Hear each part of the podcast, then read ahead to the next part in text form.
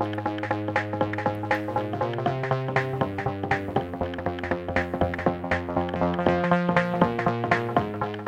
hello hello hello hello. कैसे हैं आप सब लोग? स्वागत है आप लोगों का ऑडिट के पॉडकास्ट के अंदर आज हम लोग जो है बहुत इंपॉर्टेंट स्टैंडर्ड कवर करने वाले हैं और स्टैंडर्ड का नंबर है एस एस सिक्स हंड्रेड नाम है using the work of another auditor सबसे पहले मैं आपको बता दूँ कि स्टूडेंट्स जनरली कंफ्यूज रहते हैं six hundred six hundred ten six hundred twenty के बीच में तो मैं आप लोगों को आज इसका परमानेंट सोल्यूशन दे देता हूँ। एस ए छः सौ ओ ओ ओ ओ से होता है अदर ऑडिटर अदर या अनदर बात एक ही है तो एस ए छः सौ ओ अदर अदर अनदर बात एक ही है तो याद रखिएगा S A six hundred deals with using the work of another auditor connect this with S A छः सौ ओ ओ से कनेक्ट करके आप इसको चल सकते हैं।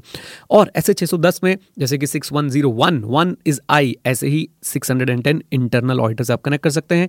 बच गया 620 ऑडिटर्स एक्सपर्ट आइए, अब बात करते हैं एस एस सिक्स हंड्रेड के बारे में।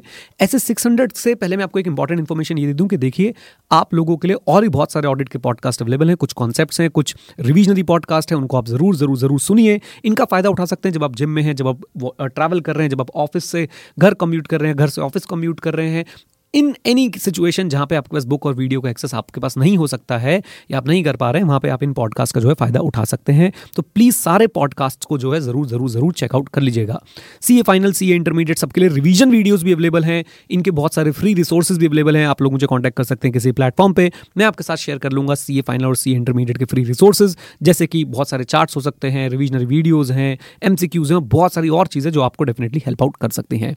आइए, ऐसे छः सौ using the work of another auditor पर चलते हैं। सबसे पहले एक बात समझ लीजिए कि भाई ऑडिटर अपने फाइनल ओपिनियन के लिए खुद रिस्पॉन्सिबल रहेगा, वो दूसरों के काम पर रिलाय कर सकता है, अगर वो एडिक्वेट स्किल और केयर एक्सरसाइज करे और उसके पास कोई रीजन ना हो रिलाय करने उसके पास कोई ना रिलाय करने का रीजन ना हो। उसके पास ना रिलाय करने का दूसरों के काम पे कोई रीजन ना हो तो डेफिनेटली दूसरों के काम पे रिलाय कर सकता है।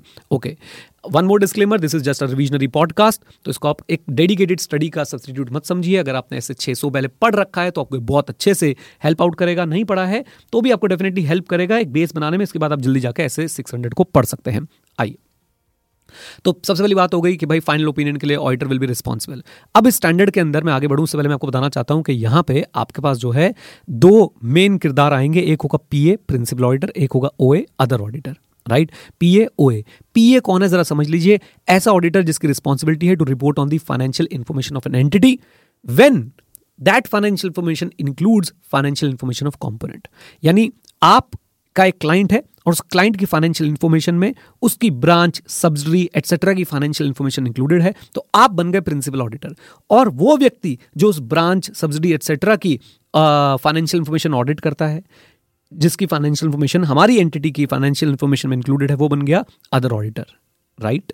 और वो ब्रांच, सब्सिडी एक्सेट्रा बन गए कंपोनेंट और आपकी कंपनी, यानी आप जिस कंपनी के ऑडिटर हैं, जिसमें ब्रांच की फाइनेंशियल इन्फॉर्मेशन इंक्लूडेड है, उसको हम एंटिटी बुला के चलने वाले हैं। तो ये क्लैरिटी पहले से अपने पास रखिएगा। ओके सो ये स्टैंडर्ड एप्लीकेबल कहाँ नहीं होता है? ज्वाइंट ऑडिटर एंड ऑडिटर्स के केस में एप्लीकेबल नहीं होता, वहाँ पे आपका ऐसे कौन सा एप्लीकेबल होता है? Two ninety nine predecessor auditor के केस में एप्लीकेबल नहीं होता, वहाँ पे कौन सा ऐसे एप्लीकेबल होता है? ऐसे five one zero okay then उसके बाद हमारे पास याद रखिएगा, यहाँ पे प्रिंसिपल ऑडिटर ये भी कंक्लूड कर सकता है कि कंपोनेंट मटेरियल ही नहीं है। एक particular branch subsidy subsidy etcetera material ही नहीं है तो वहाँ पे भी ऐसे एप्लीकेबल नहीं होगा। ओके एप्लीकेबल ये सिर्फ़ एक ही जगह पे होगा।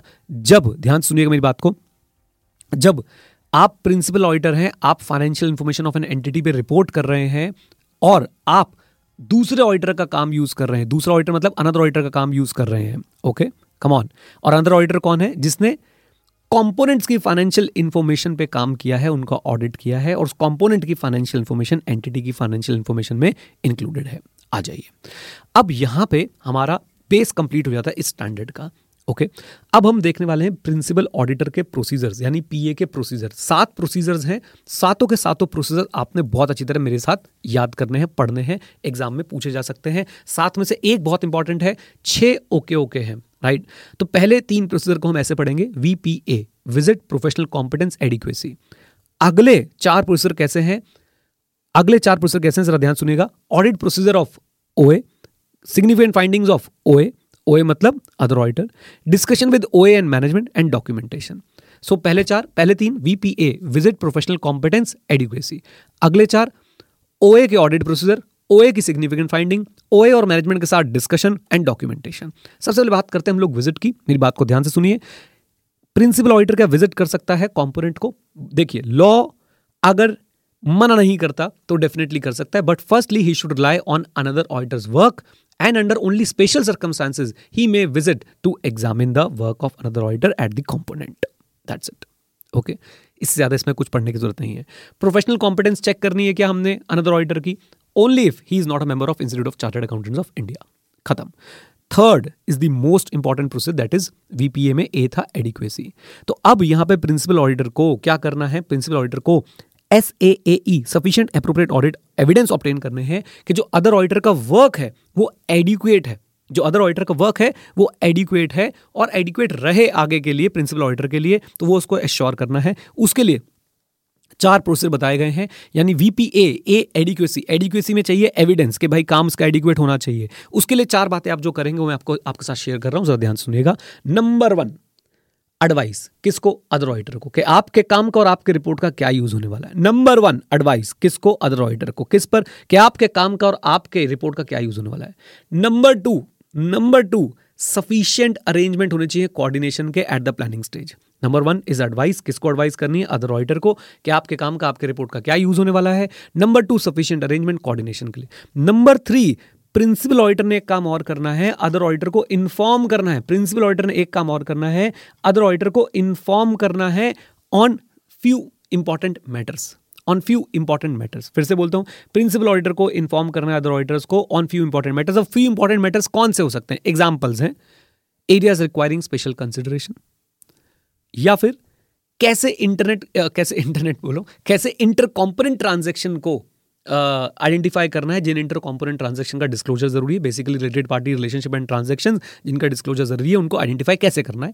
ये सब एग्ज़ाम्पल चल रहे हैं इंपॉर्टेंट मैटर्स के. And number three time table for completion of audit right मैं फिर से बोलता हूँ V P A visit professional competence adequacy adequacy अपने आप में बहुत इंपॉर्टेंट है. एडिक्वेसी में सफिशिएंट अप्रोप्रिएट ऑडिट एविडेंस लेना है कि ऑडिटर का काम जो है, वो एडिक्वेट हो प्रिंसिपल ऑडिटर के लिए. उसके लिए हम नंबर वन एडवाइस करेंगे. अदर ऑडिटर को आपके काम का, आपके रिपोर्ट का क्या यूज़ करेंगे? नंबर टू सफिशियंट अरेंजमेंट करेंगे कोऑर्डिनेशन के. नंबर थ्री प्रिंसिपल ऑडिटर जो है, वो इंपॉर्टेंट मैटर्स इन्फॉर्म करने वाला है. जैसे कि कौन से एरियाज़ है जिन पर स्पेशल कंसिडरेशन चाहिए? कौन से प्रोसीजर हैं जिनसे आप लोग डिस्क्लोजर रिक्वायर्ड जब जिन ट्रांजेक्शन के लिए इंटर कॉम्पोनेंट ट्रांजेक्शन होता है वो प्रोसीजर कौन से होने वाले हैं वो आ, कैसे आप आइडेंटिफाई करेंगे और साथ साथ में आखिरी में हम लोग ऑडिटर को एडवाइस करने वाले हैं हम लोग ऑडिटर को एडवाइस करने वाले हैं कि भाई आ, ये लास्ट है लास्ट है ऑडिटर को एडवाइस करने वाले हैं कि अकाउंटिंग ऑडिटिंग और रिपोर्टिंग रिक्वायरमेंट्स क्या है टू अपटे एंड साथ साथ में हम अदर ऑडिटर से रिप्रेजेंटेशन भी ऑप्टेन कर लेंगे कि आपने इनको कंप्लाई किया है।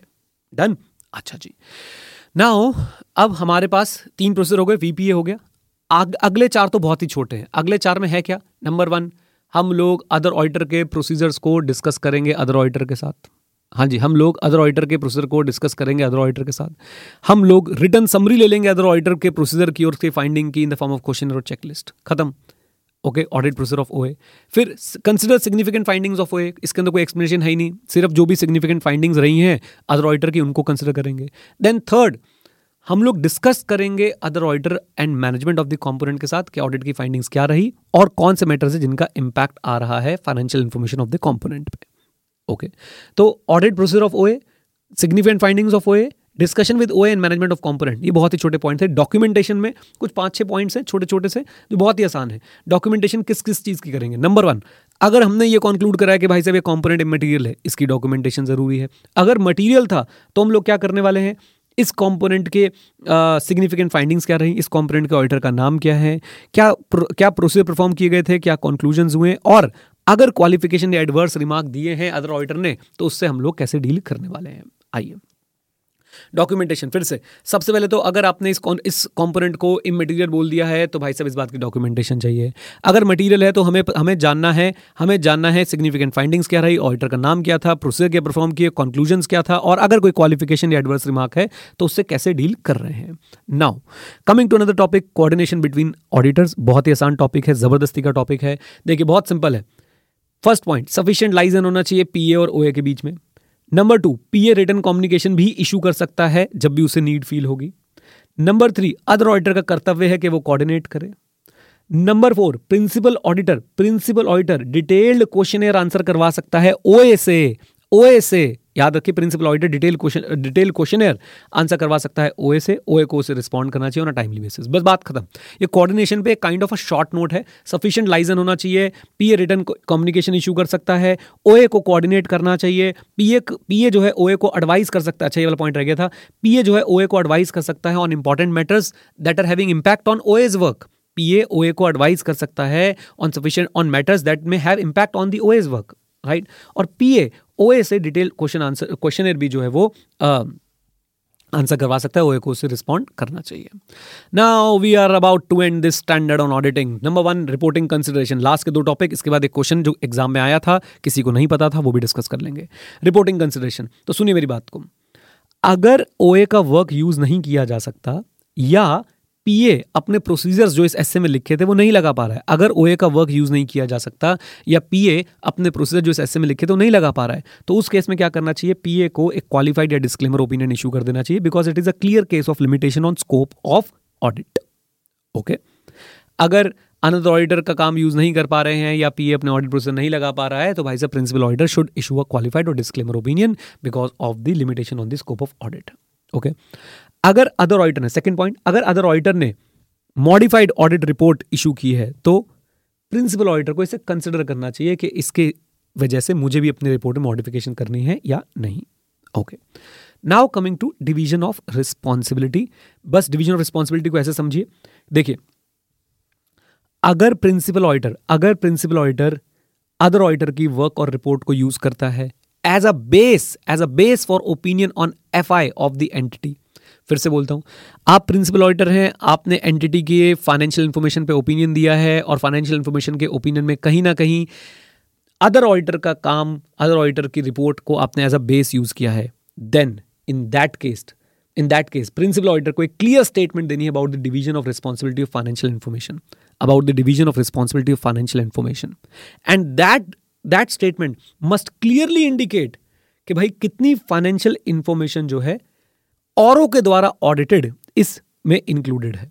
कम ऑन कितनी financial information which is being audited by other auditors is included in the financial information of the entity okay भाई नंबर ऑफ़ ब्रांचेस कितनी है डिविजन कितनी है सब्सिडीज कितने एटसेट्रा एटसेट्रा मैं फिर से बोलता हूँ, अगर principal auditor work and report use कर रहा है अदर ऑडिटर के, अगर principal auditor work and report use कर रहा है अदर ऑडिटर के then as, as, a, as a base for the opinion on the financial information of the entity. Then number one clear statement about the division of responsibility of financial information must be there. And in that statement it might be it must be clearly mentioned extent to which financial information audited by other auditor has been included in the financial information of the entity लीजिए। अब एक question बचता है, इसके ऊपर जरा उसको भी कवर कर लेते हैं। काफ़ी इंपॉर्टेंट क्वेश्चन है। और वो क्या है? Factors to be considered while accepting the position of the principal auditor principal auditor की पोजीशन एक्सेप्ट करने से पहले आपको क्या क्या फैक्टर्स कंसिडर करने चाहिए। देखिए, एक ही चीज़ है जो आपको पढ़नी है, उसके बाद उसके चार पॉइंट्स आ जाएँगे। नंबर वन ऑडिटर को ये श्योर करना है that whether his own participation will be sufficient whether his own participation will be sufficient to act as the principal auditor मैं फिर से रिपीट करता हूँ। Factors to be considered while accepting the position of the principal auditor तो auditor को बस ये sure करना है कि क्या उसका खुद का पार्टिसिपेशन सफिशियंट रहने वाला है will be sufficient to able to act as a principal auditor अगर हाँ तो definitely he should accept the position of the principal auditor otherwise no now कैसे वो ये श्योर करेगा, किस चीज़, किन चीज़ों से ये पता चलेगा कि उसका पार्टिसिपेशन जो है वो सफिशियंट है? हाँ जी, उसका पार्टिसिपेशन जो है वो सफिशियंट है। तो सुनिए मेरी बात को कैसे पता चलने वाला है। चार बातें ध्यान में रख देगा number one materiality of the portion of financial information which the principal auditor audits यानी प्रिंसिपल ऑडिटर जो है, जो फाइनेंशियल स्टेटमेंट ऑडिट करने वाला है, उसकी मटीरियलिटी कितनी है? ओवरऑल फाइनेंशियल इंफॉर्मेशन में। राइट इससे पता चलेगा उसका सफिशियंट इन्वॉल्वमेंट होगा कि नहीं। Degree of knowledge regarding the business of the component उसके पास कितनी नॉलेज है कॉम्पोनेंट्स के बिज़नेस को लेके। Number three ROMM ROMM ROMM ROMM risk of middle statement कितना है कॉम्पोनेंट्स की फाइनेंशियल इन्फॉर्मेशन में? एंड नंबर फोर क्या पीए अपने जो इस एस में प्रोसेस बताए हैं, वो लगा भी पाएगा या नहीं?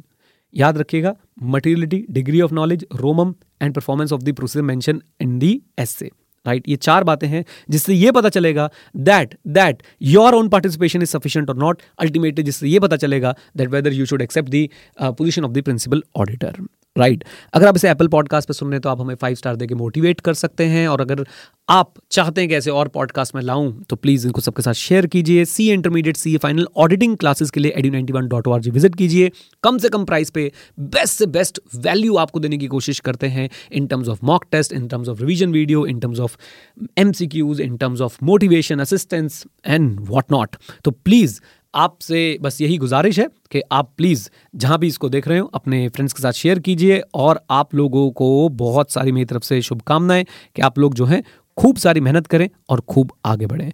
ऑडिट के पॉडकास्ट को सुनने के लिए बहुत बहुत धन्यवाद। All the best